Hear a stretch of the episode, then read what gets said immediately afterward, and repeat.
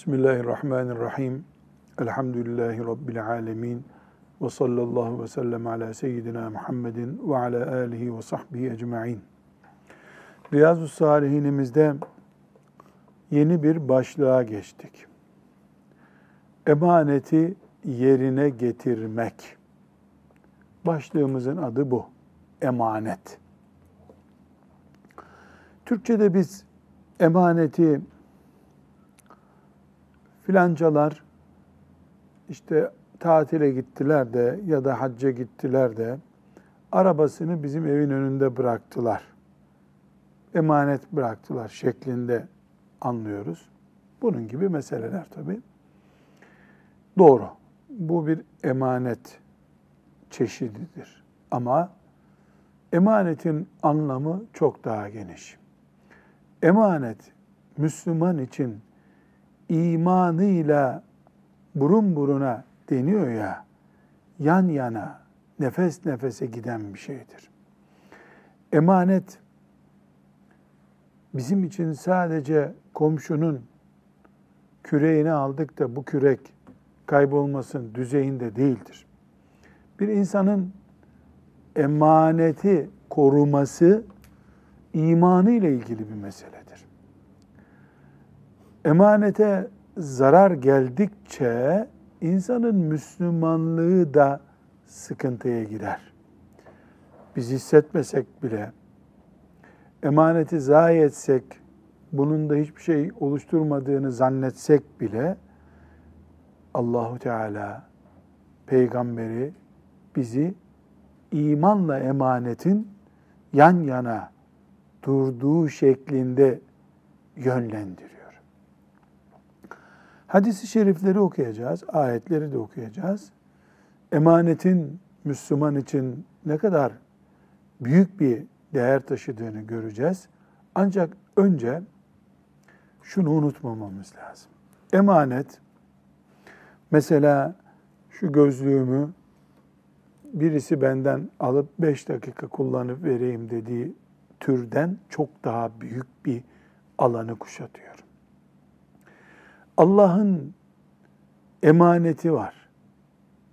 Allah'a karşı emanetçiyiz biz. Kulların emaneti var, kullara karşı emanetçiyiz. İslam Allah'ın emanetidir bize.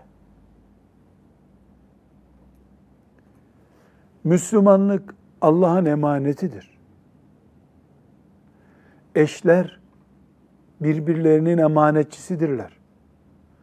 Çocuklar anneye babaya Allah'ın emanetleridir. Bu gözlük benim gözlüğümdür. Bir kardeşim bunu bir gün emanet alabilir, bir saat emanet alabilir. O da bir emanettir. Emaneti şöyle algılamalıyız. Aslı bana ait olmayan, bende başkası adına bulunan her şey. Çocuk benim değil ki Allah'ın yarattığı mahluk. Bende emanet. Komşunun arabası bende emanet. Komşunun onuru da bana emanet. Komşumun, mümin kardeşimin sırrı bana emanettir. Ben o sırrı yaydığım zaman emanete hıyanet etmiş olurum. Çünkü ona ait bildiğim şeyler bende kalsın diye bana söylendi. Ben bunu başkasına aktardığımda emaneti hıyanetle bozdum demektir. Emin insan emaneti koruyan insandır. Emanet din olur dedik mal olur, eş olur, çocuk olur, söz olur. Sır, söz emanettir. Bırakılan parayı, emanet parayı çarçur eden de haindir. Bırakılan sırrı, sözü çarçur eden de, yayan da emanete hıyanet etmiştir. Müslümanlık farklı. İslam büyük. İslam Allah'ın dini. Resulullah sallallahu aleyhi ve sellem Müslümanların onu peygamber bildiği zamandan önceki zamanlarda da emin insandı. Emin olduğu için Allah'ın peygamberlik emaneti ona yüklendi. Emin bir peygamberin emaneti olmayan Müslümanları olamayız. Olduğumuzu zannederiz. Kendi kendimizi aldatmış oluruz. Emanetle ilgili ayetler var. Hadis-i şerifler var. Bu ayetleri ve hadisi şerifleri okuyarak kendimize çeki düzen vermek zorundayız. İnşallah istifade edeceğiz. Nisa suresinin 58. ayetinden okuyalım. Euzu billahi mineşşeytanirracim. Bismillahirrahmanirrahim. İnna Allah ya'murukum en tu'addul emanati ila ehliha. Hiç şüphesiz Allah size emanetleri ehline teslim etmenizi emreder. Allah emanetleri ehline teslim etmenizi emreder. Nisa suresi 58. ayet. Allah namaz kılmanızı emrediyor der gibi bir şey bu. Allah oruç tutmanızı emrediyor der gibi bir şey bu. Dolayısıyla sandığa geçip oy kullanan bir Müslüman bir tür emaneti yerine getiriyor veya hıyanet ediyordur. Oyları alıp bir göreve getirilen veya atama yöntemiyle bir dairenin başına getirilen birisi bir emanet taşıyordur. O emaneti yerine getirip getirmediği, ehlini kullanıp kullanmadığı onun Müslümanlığıyla ilgilidir. Bir dahaki seçimlerdeki sonucuyla ilgili olmaktan önce ona şah damarından daha yakın olan Allah'ın murakabe ettiği bir iştir o. Bu emaneti yani görevlendirmeyi, bütçeyi harcamayı ehli açısından mı yapıyor, kollama açısından mı yapıyor? Bu kararı kim verecek? Allah verecek. Ta siyasetten bir komşunun kovasını emanet almaya varıncaya kadar. Öğretmen olup çocukları emanet olarak karşımda eğitmek için bekletmekten Allah'ın lütfettiği anne babalık nimetiyle sahip olduğum çocuğun emanetliğini değerlendirmeye varıncaya kadar. Emin bir mümin miyim? Hain bir mümin miyim? İyi düşünmek zorundayız. Emanet ve hıyanet geçerli. Biz hain kelimesine işte vatana hıyanet gibi büyük bir anlam yüklüyoruz. Emaneti bozuyor olduktan sonra her şeye hıyanet yapılabilir. Nisa suresinin 58. ayetini unutmuyoruz. Ahzab suresinin 72. ayetini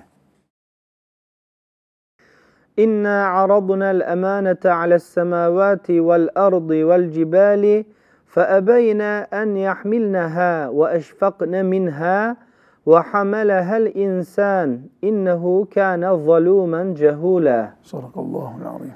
biz emaneti göklere, yere, dağlara sunmuşuzdur da onlar bunu yüklenmekten çekinmişler ve ondan korkup titremişlerdir.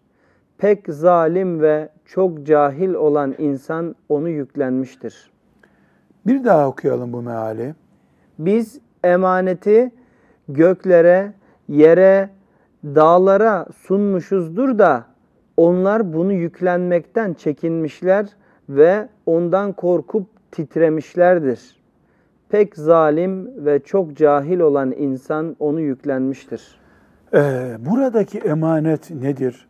Allah'ın dinidir. Kur'an'dır. Yeri gelir ahlaktır, şeriattır. Nasıl oldu, ne yapılacaktı onu bilmiyoruz ama Allah bu ayette Ahzab suresinin bu ayetinde emaneti yani kulluk görevini, kulluğun gereklerini dağlara, göklere yüklemek istediğini ama onların çekindiğini, titrediklerini buyuruyor. Nasıl olacaktı, nasıl namaz kılacaktı dağlar, nasıl hafız olacaklardı, nasıl Kur'an okuyacaklardı bilmiyoruz. Rabbimiz böyle buyurdu. Ayrıntısını zaten önemsemiyoruz. Ayrıntısı bizim için önemli değil. Ama bugün La ilahe illallah Muhammedur Resulullah deyip mümin olan birisi dağların titreyerek kabul etmekten çekindikleri şeyi kabul etmiş insandır. Mümin olmak, Allah'a kul olmak, hacca gidip emekli olup cennete girmek diye bitirilecek bir süreç değil. İman olduğu gibi meşakkattir. Dağları titreten şey, kayaları titreten şey, gökleri korkutan şey, mümini elbette ezecek bir miktar. Allah'ın emanetine hain oluruz diye korktu dağlar. Ama insan çok uzun matrahlı düşünemediği için bu yükü ver biz alırız dediler. İman etti insan. Allah'ın emaneti olan dinini, Kur'an'ını aldı insan. Emanetin ağırlığını ve büyüklüğünü anlamaya davet eden bir ayet bu. Müslüman olmak çok kolay değil. Elbette meşakkati var. Gökler bu meşakkatten çekinmişlerdi. Mümin olarak biz kendimizi kolay bir işin üzerinde görmemeliyiz. Dağları titreten şey bizi sabah namazına kaldıran şeydir. Bunun üzerinde tefekkür etmemize inşallah yardım edecek bir ayeti celile okumuş olduk. Evet. Şimdi Nevevi rahmetullahi aleyhin buraya getirdiği emanetle ilgili hadisi şerifleri okuyoruz, okuyacağız. 201. hadisi şerifteyiz. Resulullah sallallahu aleyhi ve sellem Efendimiz emanetin ne kadar önemli olduğunu bize öğretmek için bu hadisi şerifteki sırları önümüze koyuyor. İnşallah dinledikten sonra nefis muhasebesi yapacağız. Acaba bende böyle bir arıza olabilir mi diyeceğiz. İnşallah. Hadis-i şerifin Arapçasında okuyalım hafızım teberruken. Bismillahirrahmanirrahim. An Ebi Hureyre radıyallahu anhu enne Resulallah sallallahu aleyhi ve selleme kâle. آية المنافق ثلاث إذا حدث كذب وإذا وعد أخلف وإذا اؤتمن خان متفق عليه بهذا الشرف تبو وفي رواية وإن صام وصلى وزعم أنه مسلم. Evet. Ebu Hureyre radıyallahu anh'ten rivayet edildiğine göre Resulullah sallallahu aleyhi ve sellem şöyle buyurdu. Münafığın alameti üçtür.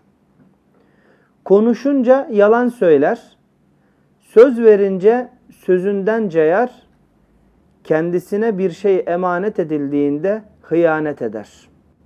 Bir başka rivayette oruç tutsa, namaz kılsa ve kendini mümin zannetse bile buyrulur. Hadisimiz Buhari'de, Müslim'de, Tirmizi'de rivayet edilen bir hadisi şeriftir. İnsan ne kadar namaz kılsa da, oruç tutsa da, ben müminim dese de,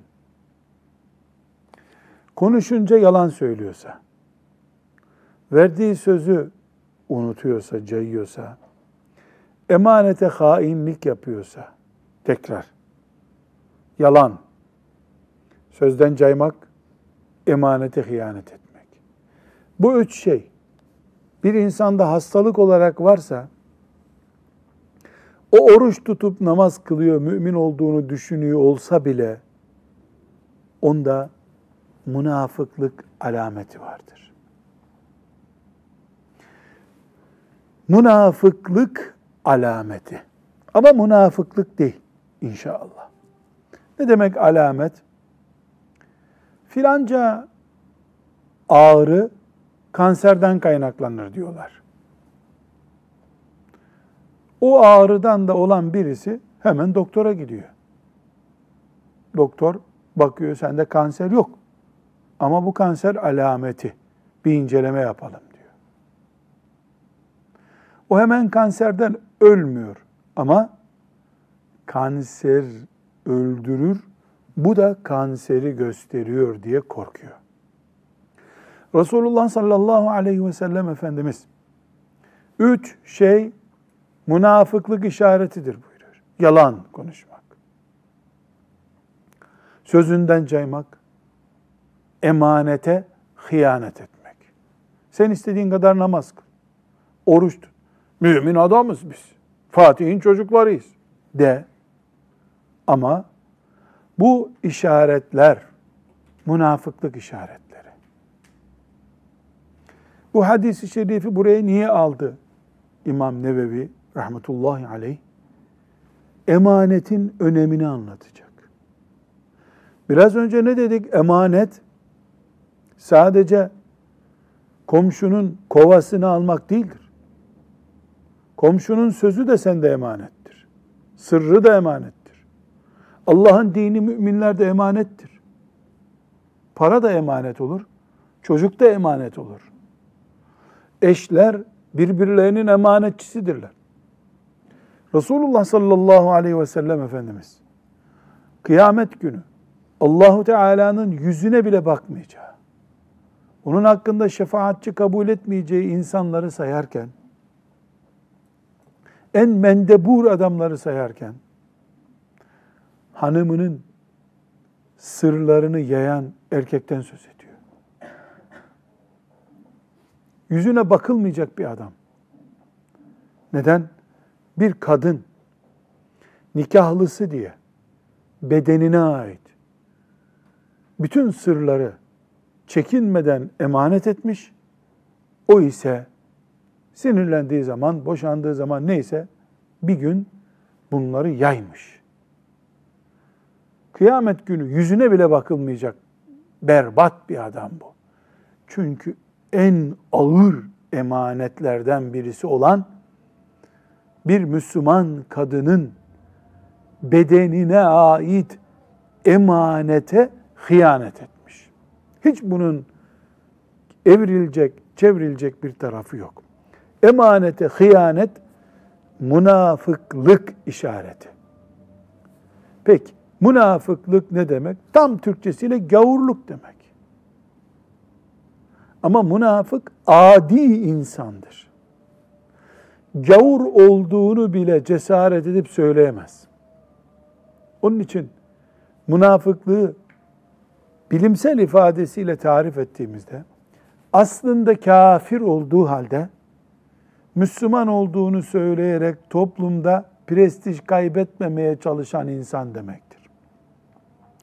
Münafıklık İslam toplumunda Bedir gazvesinden sonra baş gösterdi. Medine'de Resulullah sallallahu aleyhi ve sellem Efendimiz müşriklerle ilk defa Bedir gazvesini ikinci senede değil mi? İkinci senede Bedir gazvesini yaptı. Şirkin net bir şekilde başı koptu. Ebu Cehil öldürüldü. 70'ten fazla müşrik geberdi gittiler. Büyük bir zafer. Kur'an-ı Kerim bunu büyük zafer olarak isimlendiriyor. Büyük bir zaferle Resulullah sallallahu aleyhi ve sellem Medine'ye döndü. İçinde Müslümanlığı sindirememiş olanlar ama Müslüman görünüyorlar, camiye geliyorlar, namaz kılıyorlar. Baktılar ki Müslümanlar artık Mekke'nin işini bitirmeye başladılar. güçlendiler, toprağa kök saldılar. Bu sefer şöyle bir strateji geliştirdiler. Biz Müslüman değiliz demeyelim. Çünkü güç bunlardan yana, iktidardalar bunlar. Müslümanız diyelim ama Müslüman gibi de yaşamaya hiç mecbur hissetmeyelim kendimizi. İki yüzlü demek münafık. O Bedir'le beraber başladı, Bedir'den sonra başladı. Kıyamete kadar da devam edecek. Ama Somali'de olmayacak bu. Neden? Somali'de zaten Müslümanlar sefalet içerisinde, fakr zaruret içerisinde. İslam'a, Müslümana niye yağcılık yapsınlar ki? Bu nerede olacak? Müslümanların iktidar nimetiyle yüzleştikleri yerde olacak. Müslümanların servetinin bulunduğu yerde olacak. Kıyamete kadar olacak ama. İslam güçlü ise, Müslüman kabzası güçlü bir Müslüman ise, işçisi ona münafıklık yapacak. Siyasetçi ise Müslüman güçlü olarak vatandaş ona münafıklık yapacak. İçine İslam'ı sindirememişlerin Müslüman görünme hastalığı demek münafıklık. Bunu Allah bilir. Kimin münafık olup kimin olmadığını Allah'tan başkası bilemez. Niye bilemez? Çünkü gizli bir hastalık bu. Kafir açık. Ben İslam'ı istemiyorum diyor. Münafık gizli. Ben İslam istiyorum diyor. Ama istemiyor. Bunu Allah bilir. Peki Müslümanlar bunu keşfedemezler mi? Müslümanlar bu konuda tedbir alabilirler. İşaretlere bakabilirler. Kimseyi damgalayamazlar ama. Çünkü kesin kararı sadece Allahu Teala bilir. Peygamber Efendimiz bile sallallahu aleyhi ve sellem Allahu Teala'nın ona bildirdiğini isimleri açıklamadı. Şu şu şu münafıktır demedi. Böyle bir gelenek oluşur. İnsanlar önüne geldiğine münafık derler diye çekindi. Ama münafıklığın işaretleri var. Bu işaretler herkesin kendisini test etmesi için gerekli. Nasıl doktora kan tahlili yaptırıp bizde bir hastalık var mı diye baktırıyoruz. Müslüman da kendisini Müslüman zannettiği halde aslında İslam'a karşı arızası içinde sorunları olan biri olup olmadığını test edebilir. Bu testlerden üç tanesi bu hadisi şerifte geçiyor. Yalan konuşuyor ve yalanı sakıncasız buluyor mu? Evet. Üçte bir oranında münafıklık alameti var. Namaz kılıyor, oruç tutuyor. Ben Müslümanım diye yumruğunu kaldırıyor. Onları boş versen. Resulullah sallallahu aleyhi ve sellem gerçeği haber veriyor. Yalan söylüyor. Ağzından bir defa kaçtı, pişman oldu ayrı bir mesele. Yalan söylüyor. Tamam. İki, söz veriyor. Hiç önemli değil sözü onun. Cayıyor. Randevuda bir söz tabi. Bu da hastalıklı. Aynı şekilde emanete hıyanet ediyor. Hiç de yüzü kızarmıyor. Ufak tefek gerekçelerle kapatıyor işi. Münafıklık işareti. Peki bu münafıklık işaretleri telafi olur mu? Elbette. Tövbenin kapatmadığı bir yara yoktur. Şirk en büyük suç. Allah yoktur demek. Allah'ın oğlu var, haşa kızı var. Allah'ın eşi var demek. Nauzu billah. Putları ilah edinmek en büyük suçtur. Bunun tövbesi yok mu? Var. İman kapatmıyor mu açığı? Evet. E ashab-ı kiram Allah onlardan razı olsun. Hep o bataklıktan geldiler zaten. Meleklerle boy yarıştılar ama. Allah onlardan razı olsun. Dolayısıyla münafıklık belirtisi olan bu işaretler kesinlikle tövbesi olan şeylerdir. Ama tövbe o çok kötü oldu, pişman oldum demekle bitmiyor. Tövbeden sonra orijinale dönmek şartıyla tövbe tövbedir. Hem tövbe ediyor hem bildiğini yapmaya devam ediyor. Bu tövbe değil. Bu oyalanmadır. Şeytan hem o hatayı işleterek onu kandırdı, sonra da tövbe ettin numarasıyla üstünü küllendirdi ama bildiğini yaptırarak kat kat günaha sokmaya devam ediyor. Bir başka hadisi şerif daha var, o burada zikredilmiyor. Efendimiz sallallahu aleyhi ve sellem dördüncü bir işaret daha söylüyor. Münafıklık işareti. وَاِذَا خَاسَمَ fecara. Tartışırken hiç frensiz tartışıyor. Mesela yani şu dekor burada mı uygun, şurada mı uygun? Bu bir tartışma nedeni oldu. Yahu bu gökten merihi indirip buraya getirmek gibi önemli bir şey değil yani. Orada da olur, burada da olur. Burada olsa daha iyi olur, orada olsa daha iyi olur. Günlerce bunun üzerinde tartışmaya devam ediyor. Bu sonunda bir vatan meselesi haline geliyor. وَاِذَا خَاسَمَ fecera. Tartışırken ölçüsü kayboluyor. Tartışırken ölçülerini, müminlik ölçüsünü, insanlık ölçüsünü, akrabalık ölçüsünü, arkadaşlık ölçüsünü, dostluk ölçüsünü, ticari ilişki ölçüsünü, bu tip ölçüleri sıfırlayarak tartışmak da münafıklık alameti. Demek dört şey oldu. Resulullah sallallahu aleyhi ve sellem bunları münafıklık alameti sayıyor. Namaz kılıyor ama kılsın. Oruç tutuyor, tutsun. Hastanede kemoterapi tedavisi görenler veya işte filan hastalıktan yatanlar öldüler mi? Onlar da yaşıyorlar, yemek yiyorlar, içiyorlar. Ama ona ne diyor doktor? Sen kansersin diyor. Bunlar da namaz kılıyor olabilirler ama o kanser hasta sonunda kanserden öleceği gibi bu kişi de sonunda bu münafıklıktan kaybedecek. Allah muhafaza buyursun. Evet. Bu hadisi şerifi e, inşallah e, test etmek için kendimizi acaba bende böyle bir hastalık var mı diye denemek için kesinlikle muhakkak okuyup amel edeceğimiz hadisler arasına koyacağız. Mesela ne yapalım? Bu hadisi şerifi okuyan veya dinleyen mümin kardeşlerimiz akşam evine gittiğinde hanımıyla bu hadis-i şerifi tekrar okuyup ya birbirimizi test edelim bu konuda. Belki ben göremiyorum kendimi. Sen hiç bende yalan konuştuğum halde onu önemsemediğim gibi bir şey gördün mü? Sormalı. Eşler birbirlerinin aynası olmalılar. Arkadaşlar birbirlerinin aynası olmalılar. Nasıl mesela namazda yanlış yapıyor, öbür Müslüman kardeş yanlış yaptın bu namaz böyle kılınmaz diyor. Niye Allahu Teala'nın huzuruna bu hatayla çıkılmayacağından dolayı. Aynı şeyi Müslüman insan bu hastalık tehlikelisi olan şeylere karşı da yapmayı bilmeli. Yoksa şeytan kontrolünü bilmeyeni istediği gibi kontrol ediyor. Sen kendini kontrol edemezsen şeytan seni istediği mecrada kontrol eder. Nauzu billahi teala. 202. hadisi şerife geçelim. Bu hadisi şerifi Huzeyfe ibnül Yemen radıyallahu anhu arda bize rivayet ediyor. Bu hadisi şerifte neler göreceğiz?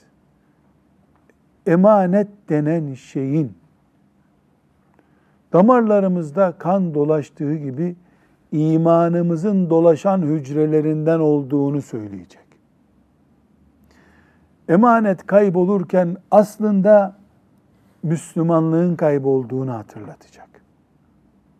Bir sahabinin Resulullah sallallahu aleyhi ve sellem Efendimiz'den dinlediği hadisi şerifi biz de inşallah onlar gibi o dinleyen sahabilerin ibret alıp amel ettikleri gibi biz de inşallah dinleyeceğiz, amel edeceğiz diye dinleyelim. Rabbim hepimize amel etmeyi, ihlas ile amel etmeyi kolay kılsın. Evet Hafız Efendi'nin tercümesini okuyalım. Hadis-i şerif uzun. Huzeyfe İbnül Yemen radıyallahu anh şöyle dedi. Kim bize bu hadisi anlatıyor? Huzeyfe isimli sahabe. Resulullah sallallahu aleyhi ve sellem bize iki olayı haber verdi. İki şey konuşacak sallallahu aleyhi ve sellem. Bunlardan birini gördüm, diğerini de bekliyorum. Peygamber Efendimiz sallallahu aleyhi ve sellem bize şunları söyledi. Yani Huzeyfe radıyallahu anh diyor ki iki şey anlatmıştı bize Peygamber sallallahu aleyhi ve sellem. Bunların birini gözlerimle gördüm ben, gerçekleşti. İkincisini ise bekliyorum. Ama hiç şüphesi yok tabi. Yani olacak bu diyor. Biri oldu, öbürünün de sırası gelecek olacak. Evet. Şüphesiz ki emanet insanların kalplerinin ta derinliklerine kök salıp yerleşti.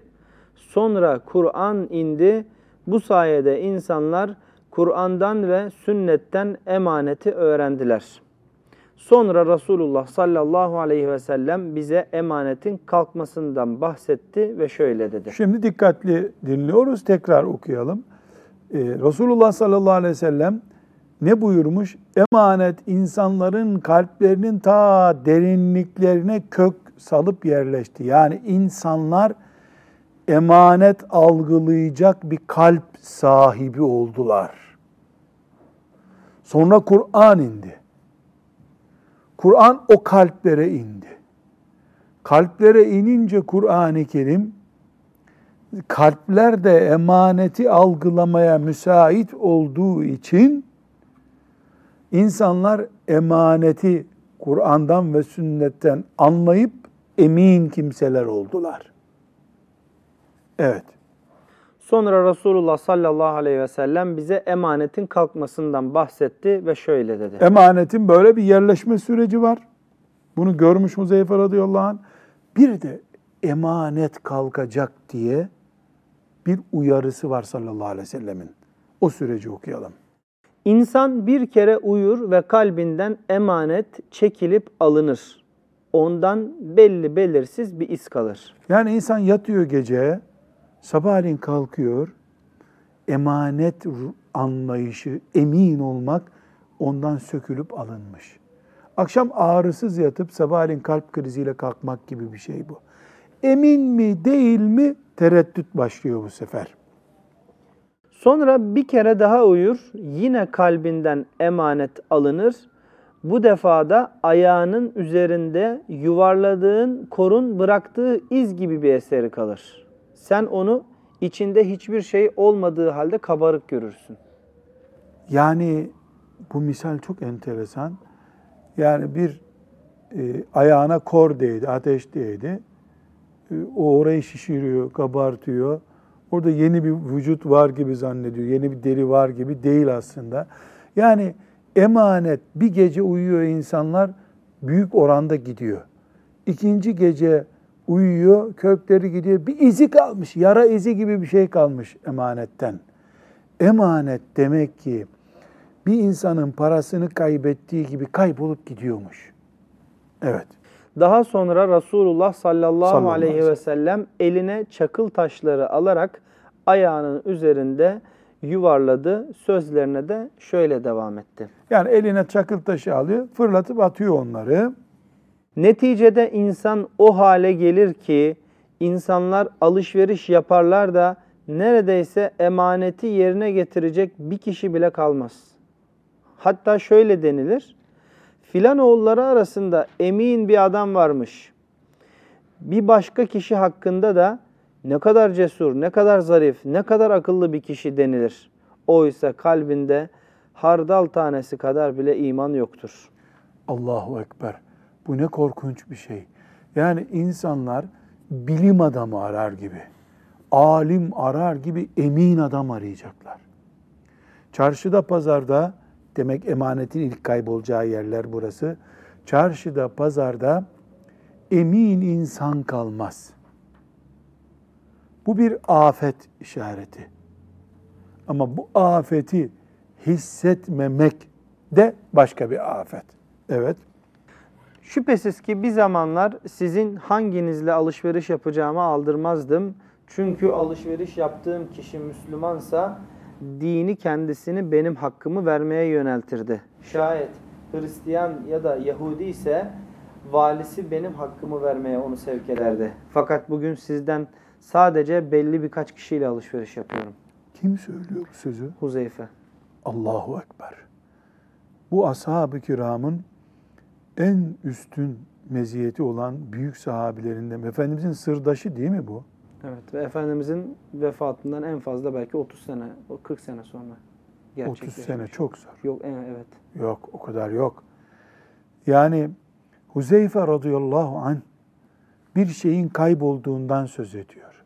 Ne diyor? Ben çarşıda pazarda ticaret yaparken bir çekinmiyordum. Neden? Karşımdaki Müslüman zaten. Hakkımı yemez düşünüyordum.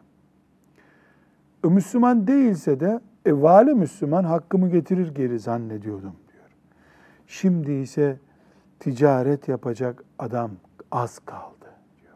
Bu son paragrafı bir daha okuyalım. Bir sahabinin e, toplumdan, İslam toplumundan emanet anlayışının, emin olmanın kalkma sürecini nasıl tarif ettiğini görüyoruz. Şüphesiz ki bir zamanlar sizin hanginizle alışveriş yapacağımı aldırmazdım. Çünkü alışveriş yaptığım kişi Müslümansa dini kendisini benim hakkımı vermeye yöneltirdi. Şayet Hristiyan veya Yahudi ise valisi benim hakkımı vermeye onu sevk ederdi. Fakat bugün sizden sadece belli birkaç kişiyle alışveriş yapıyorum. Rabbim ümmetimizin bugününde hepimize yardım etsin. Emanet kaybolması ekonomimizin zarar etmesinden daha büyük bir zarar. Çünkü emanet gidince ailede kayıp var. Ticarette kayıp var. Sokakta kayıp var. Siyasette kayıp var. Emaneti kaybolmuş bir toplum çok şey kaybediyor. İmanına ait şeyleri kaybediyor. Çünkü biz emaneti sıradan bir ahlak, emin olmayı, sıradan bir ahlaklılık görmüyoruz. İmanımızda baş başa yürüyen bir değer olarak görüyoruz. Mümin emin insandır. Eminliğini kaybettikten sonra imanı olduğu gibi yerinde durmuyor. Sahabe böyle söylüyor. Meşhur hadis-i şeriflerden bir tanesi, zannediyorum Bukhari'de bu hadis-i şerif. اِذَا ضُيِّعَتِ الْاَمَانَةُ فَانْتَظِرِ السَّاعَةِ Emanet kaybolduysa bir düşünce olarak kıyameti bekleyebilirsin. Ne demek emanet kaybolduysa? Yani ben bu gözlüğü verdim, gözlüğümü kaybetti o değil. Emanet düşüncesi insanlarda kaybolduysa. Eşim bana Allah'ın emanetidir.